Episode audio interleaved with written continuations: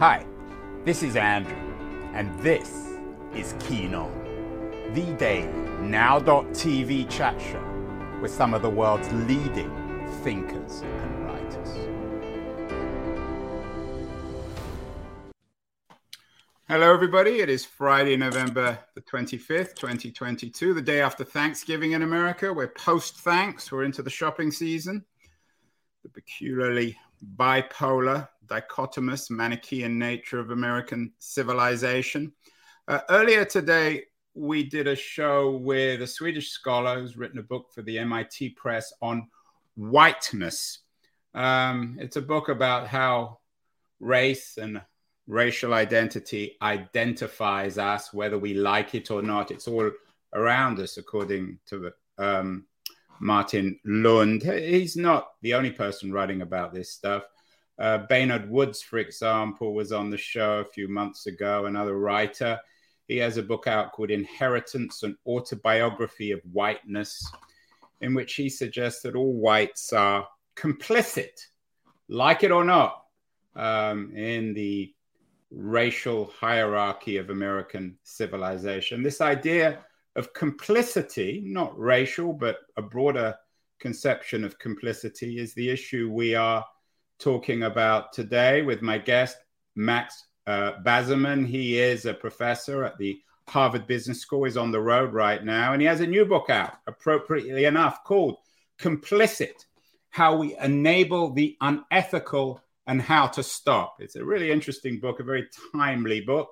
And Max is joining us from Nashville. I hope his audio will hold up. He he did exactly what I told him not to do, which is use an iPad. But then academics, Max, uh, they're naughty people, aren't they? And you're getting in our faces again with this issue of complicity. Explain what you mean by it. Are we all complicit in one evil or another? We're all complicit. And I think that if we are more deliberative, we can be far less complicit of our behavior. So, um, complicit is about all the scandals that all of you are run into before either by reading a, the newspaper or reading a book or watching them. Complicit isn't about the core actors, Elizabeth Holmes, Adam Neumann, Bernie Madoff, etc., around them, who allowed the harm to occur. Call to all of us um, to be less complicit in, in our lives moving. Let's address this issue of, of race, Max. Some people argue that all white people are somehow complicit in the racist architecture. Some people would disagree. There is even a, a racist architecture. Does your notion of complicity extend to race? That a lot of us, um, when we are when we benefit from privilege, whether it has to do with race or our wealth level, um, often allow uh, because we indirectly benefit in some way. Um, so I think that there's kind of those who are negatively affected by some kind of discrimination and the awareness that those fit um, uh, feel in terms of recognizing um, our, that accrue due to our privilege. So, so, I think that we're complicit when we don't recognize we can to make, make the world a more just place. Max, some people might say, at least before reading your book, uh, people in glass houses shouldn't throw stones. You teach at Harvard Business School, one of the most elite, and some people might argue corrosive institutions in America right now. We've done lots of shows about how universities are really undermining America. Everything from Davarian Baldwin, who talks about how universities like Harvard are plundering, colonizing our cities, with Evan Mandery about how universities maintain and compound the aristocratic nature uh, of American society. Uh, Charlie Eaton, who talks about how universities are the core of neoliberalism. Is there a degree of, shall we say, in, inconsistency or paradox in that here we have a professor at the famous Harvard Business School writing a book on complicity? Um, so I, I hope I'm not inconsistent uh, but is there a paradox? Correct. Lots of institutions, including universities and specifically Harvard University, an enormous amount of good. But that doesn't mean that they haven't created harm in the past, like um, creating harm. So if you ask me, is Harvard creating a net benefit in the world? Absolutely. I'm, I'm confident that there's so much good happening in terms of education. Harvard is an important and positive institution, but they also have a, a, history of two racist views and to even slavery going, back um, uh, 100 years ago. So, um, should we let Harvard off the hook for things that they've done wrong? But does that mean that it's an evil institution? Not at all. And I think that um, we can think about have their problems. And, and I don't mean to imply that all the problems. Yeah, a minute ago, we were talking about privilege. And um, if you ask me, what's universities most get wrong in the U.S., but it's probably true in other places. I'm thinking as well. Um, what do they get wrong? I, I think, think that when they provide people with greater access, um, I think that that's a wrong that we do.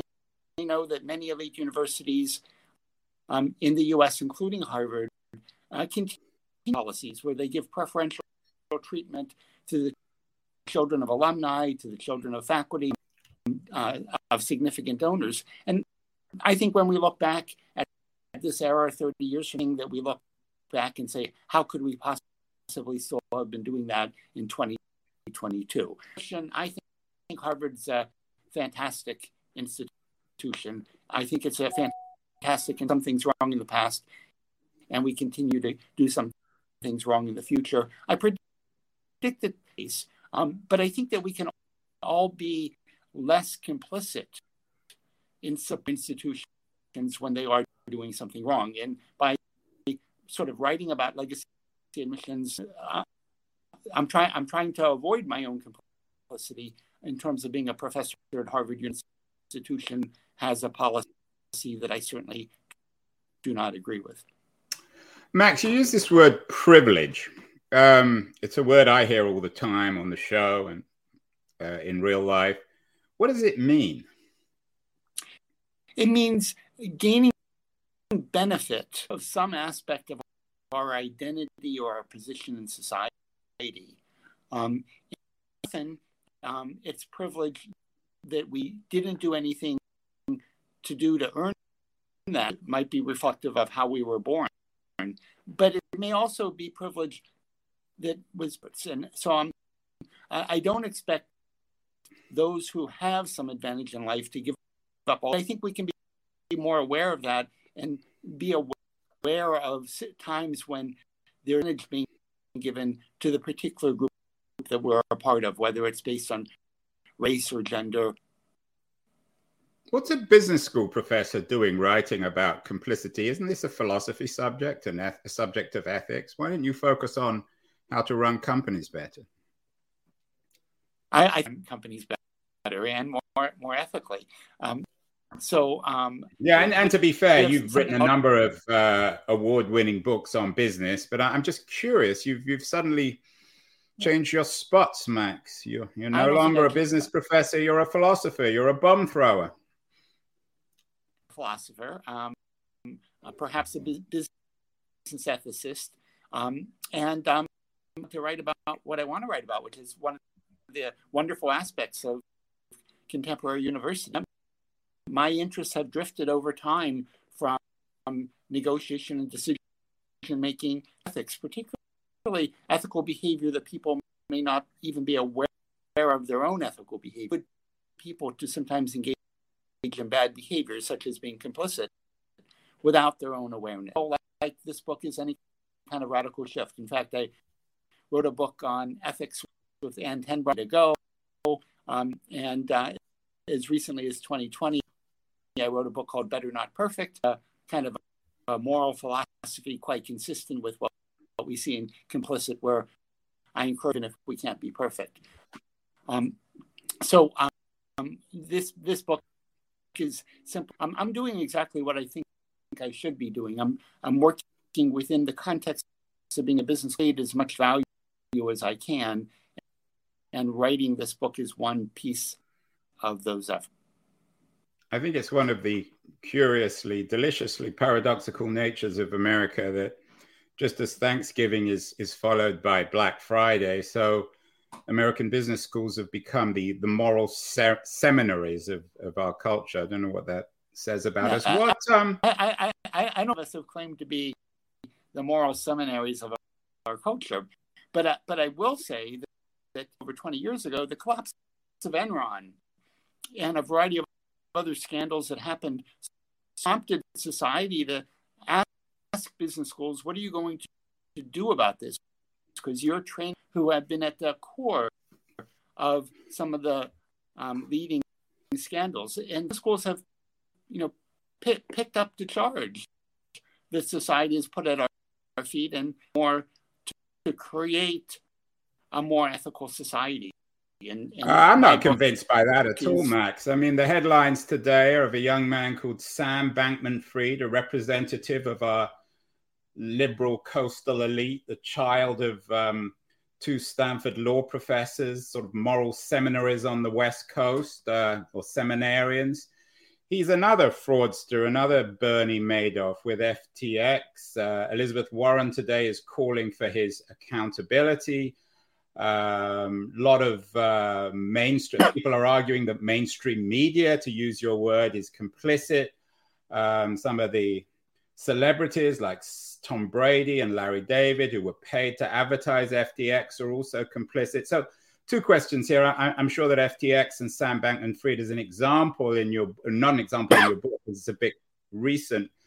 But I don't buy the idea that, and again, I don't want to pick on Harvard Business School, Stanford Business School, all these different business schools. I don't see any evidence that America is any more ethical today than it was 20 years ago. Sure, you had Enron back then, but you've had Madoff, you've got FTX, you've got Elizabeth Holmes, you've got Harvey Weinstein. There's no there's no moral purity in our society today, especially in our business culture.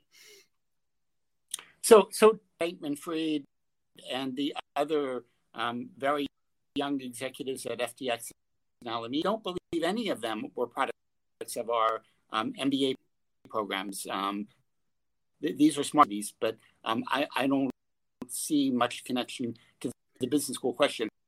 I also did a highly moral business environment. Um, I hope that we're creating a more moral business would have if business schools simply ignored the ethics question um, entirely.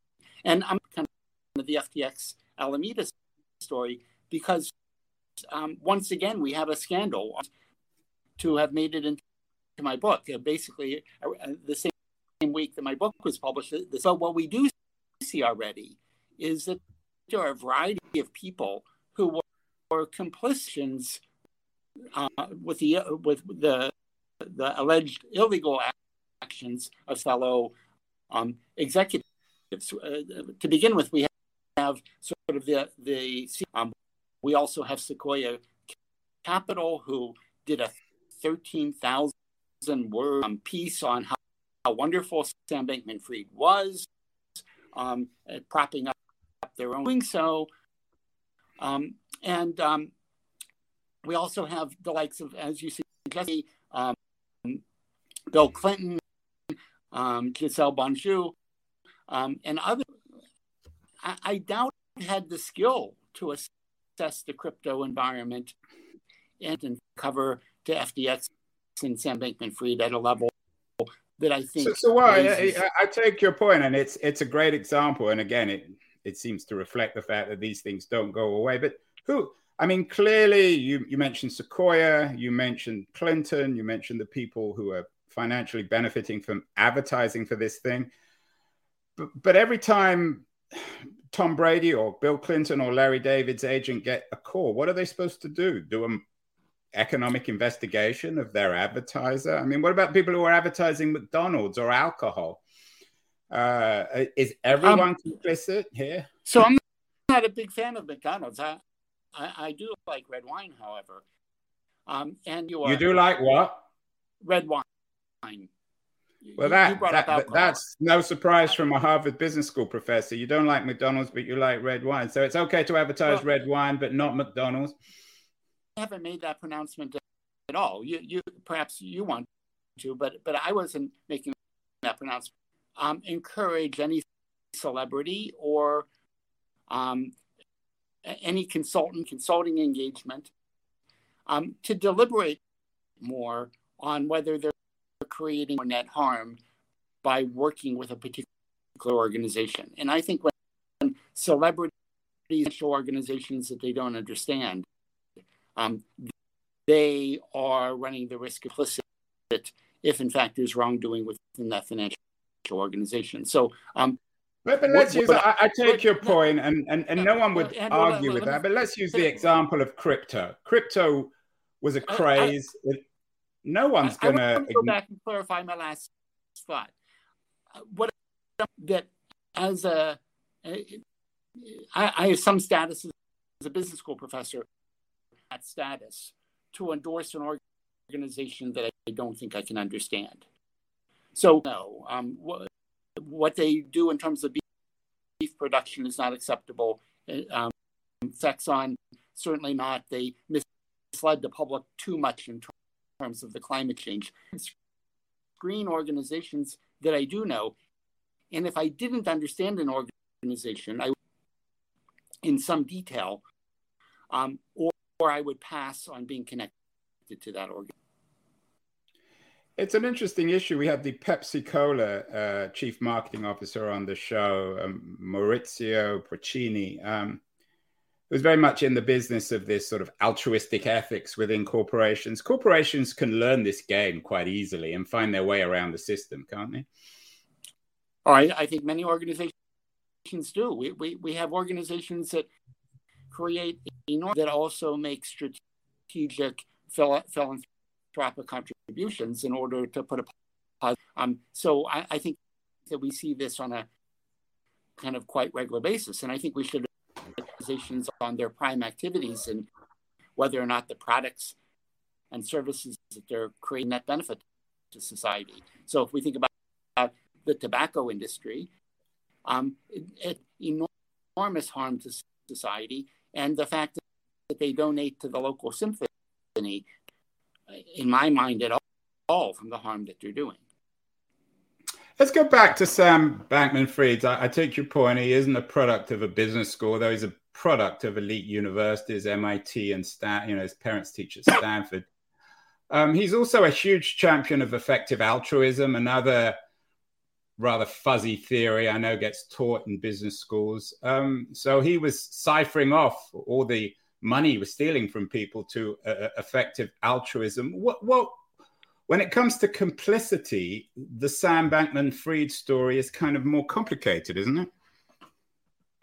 The Sam Bankman Fried story is enormously complicated. So, first of all, I, am not going to claim that he's to have um, taken money from FTX and, and and to prop up the investment. Um, so, you know, I, am sure that there will be lots of people looking at that, and um, I'll be very closely.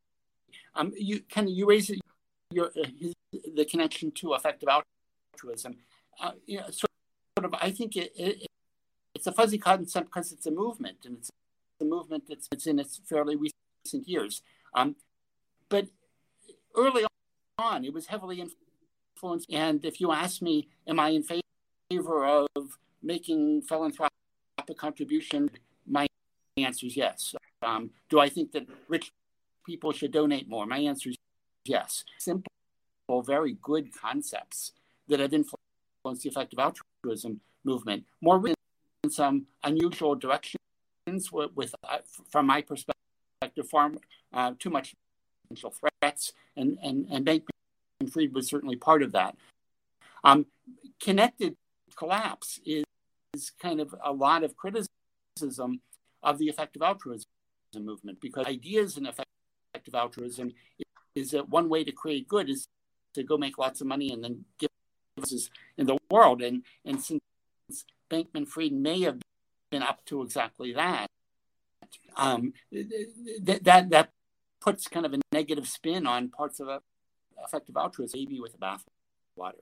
Um, so, from my perspective, um, if we think about doing more good, um, I like it if we want to think about donating more. I like it. Um, do well-off friends to donate more? Absolutely. So there's lots, lots of things about effective altruism I continue to like, and I also think that there are some fringe elements of the effective altruism more recently that were very connected to Sam Bankman Fried that I feel quite. Um, I don't want to throw out an entire movement that, that has done a lot of good, good because that connection to a single individual who engaged in an alleged. Sam Bankman Fried seems to be greedy for two things. One is virtue, the other is money. Stole, I think, a million people's uh, money for his crypto scam, FTX. Uh, what about the complicity of those million, those small investors, the people who threw $800 or $1,000 into FTX? Is there a degree of complicity for everyone who joined the crypto mania, given that there were many warnings. A lot of people came out and said, look, there's no, th- this is a scam. This is another tulip craze. Um, and ultimately, it's going to collapse. So I think that they have some degree of complicity, but I don't mean to be overly harsh on people. Um, didn't understand the crypto world and trusted him based on listening to him. Um, so I, I want to be careful on condemning people. Um, conclude that someone was complicit to some degree without necessarily condemning them. I get to the state where we won't be complicit with any harm for the rest of our lives. To be more deliberative, to be more thoughtful, and to be more careful, so that we'll be less complicit in the future. Um, it, it's it's very, very consistent with my prior book, Better Not Perfect, where I'm in the direction of creating more good in your life um, without the assumption that you're going, going to become a moral actor in every circumstance. Because I don't think we can do it, but we can become better. One man who's clearly much worse than better is Harvey Weinstein, very much in the news. There's a new film out about him, she said. Um, which is getting very good reviews, devoid of sensationalism, according to The Atlantic. I know you cover the Weinstein case and the Me Too movement in the book. How, how do you use that in terms of complicity? I mean, does anyone? I mean, is is Tarant, Quentin Tarantino, for example, is he complicit in the in the Weinstein case? Should we not see the Tarantino movies because Weinstein financed them and supported them? Um, with the easy parts, um, so first of all, I haven't said I haven't seen the new movie, um, but I've read the Weinstein episode, um, including Ken Auletta's book and and yeah, yeah, and and Ken Auletta was actually on the show, and you know he sort of politely sidesteps, I think, the issue of complicity, or at least Hollywood's complicity, which yeah. seems fairly self-evident, but that's another question. Yeah, a, a, a fascinating piece of um, fiction that just came out by Winnie Li who um, Harvey Weinstein like story.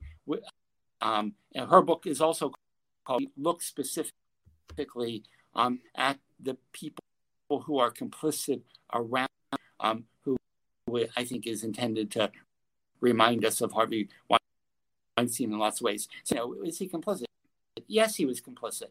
Um, does that mean that you should never see? I'm not, not going to um, make that pronouncement for all of your viewers why they're watching the Quentin Tarantino movie. I don't know whether they share my views of complicity, but there are the the the, the fascinating part of the Harvey Weinstein story. Number of complicitors that surrounded Harvey Weinstein, who, despite the fact they had a very good idea of what's going on, and I think a lot of us sort of think about what are the leading what are the leading wrongs and how do we want act in the future who's the person that we want to be so it's often to, to be complicit and to ignore the harm but when you look back on your life and what individual you want to be looking at, at the mirror, uh, in the mirror i would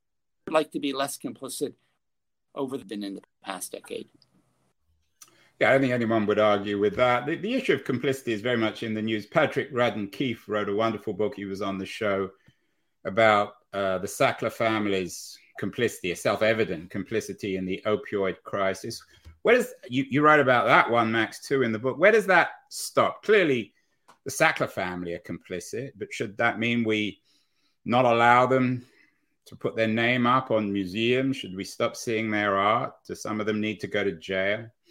And uh, who else is complicit? I mean, Big Pharma as well as, of course, it's not just the Sacklers; it's all of Big Pharma when it comes to opioids. So happy to talk, about Purdue um, pharmaceuticals reference. I think is terrific, as is, Ian Ayres' book, um, "Death in Mudlick," which the opioid um, uh, scandal um, in a in a small community.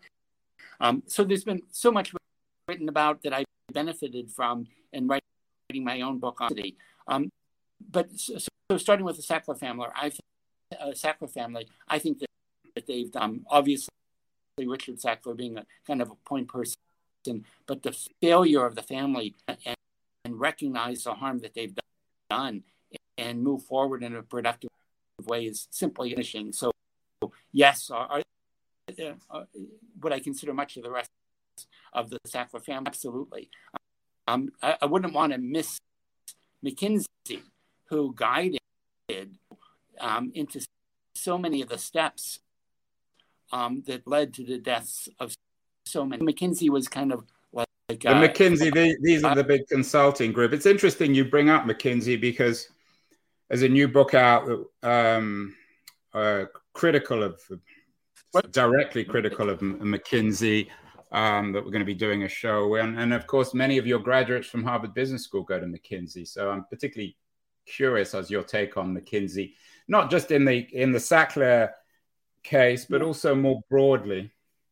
Yeah. So uh, so uh, absolutely. So just uh, on Purdue, because it, it, it's not just McKinsey; it's also the the, the three large who were distributing opioids at levels that didn't make any sense. Walgreens, CVS, who are now paying enormous fees for their contribution to the deaths of so many people, solicitors um, along the way, doctors who were writing prescriptions to get their pay while collecting their fee. Um, so, so the Purdue pharmaceutical story is this misnumber of problematic complicitors. Um, yes, yes. Um, so um, McKinsey comes to town, documents lots of um, McKinsey complicity. Another piece that uh, that I also cover um, in, in complicit how McKinsey had a negative influence on the insurance industry. So if we go back 40 claims agents at insurance companies felt the moral responsibility claim and McKinsey basically basically taught them that you can make more money by paying less than. Um, and this is um, uh, uh, sort of documented, um, deny, um, de- delay, defend. Um, and in the book, when when McKinsey comes to town, and I I think that McKinsey has been stories of companies moving toward doing more evil um, and I view senior management at McKinsey quite responsible for an immoral failure. Yeah, Mariana, uh, the, the, author of the, the new book on McKinsey is Mariana Mazzucato. I'm sure you know her work. It's quite a quite a smart. Um, so Andrew, book. I'm talking about uh, the book by Walt Bogdanich and co-author right. No, I know you're talking about different book, but I'm saying the book I'm we're going to be doing on on McKinsey and this um, this culture is by uh, Mariana uh, who'll be on the show next year.